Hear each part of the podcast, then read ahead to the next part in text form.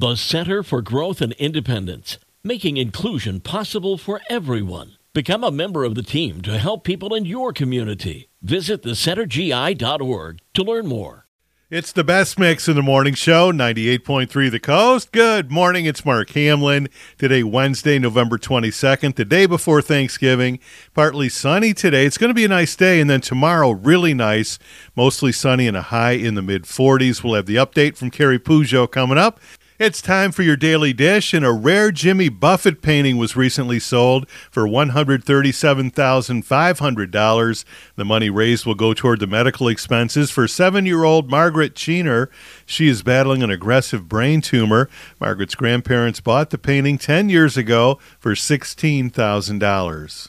Sarah Jessica Parker tells People magazine that she botched the first Thanksgiving Day turkey she ever cooked. I was so scared, she said. I had never cooked a turkey in my life, and I was really, really young. I remember having a dream the night before that I had only cooked a carcass. I pulled it out, revealed it, and it was a carcass.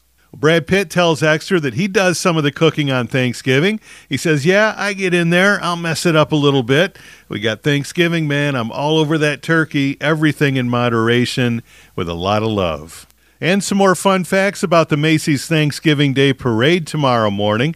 This year's parade will involve 5,000 volunteers, 16 featured character balloons, 26 floats, and 32 heritage and novelty balloons. The tallest balloon in the parade this year, 56 feet. The longest is 73 feet. Balloons in the parade can weigh up to 400 pounds and hold 12,000 cubic feet of helium. The 2023 parade will feature the ninth Snoopy balloon, brand new balloon this year. It's a nod to the 50th anniversary of Peanuts Beagle Scouts. The largest float this year in the parade, 3.5 stories, depicts Santa's sleigh.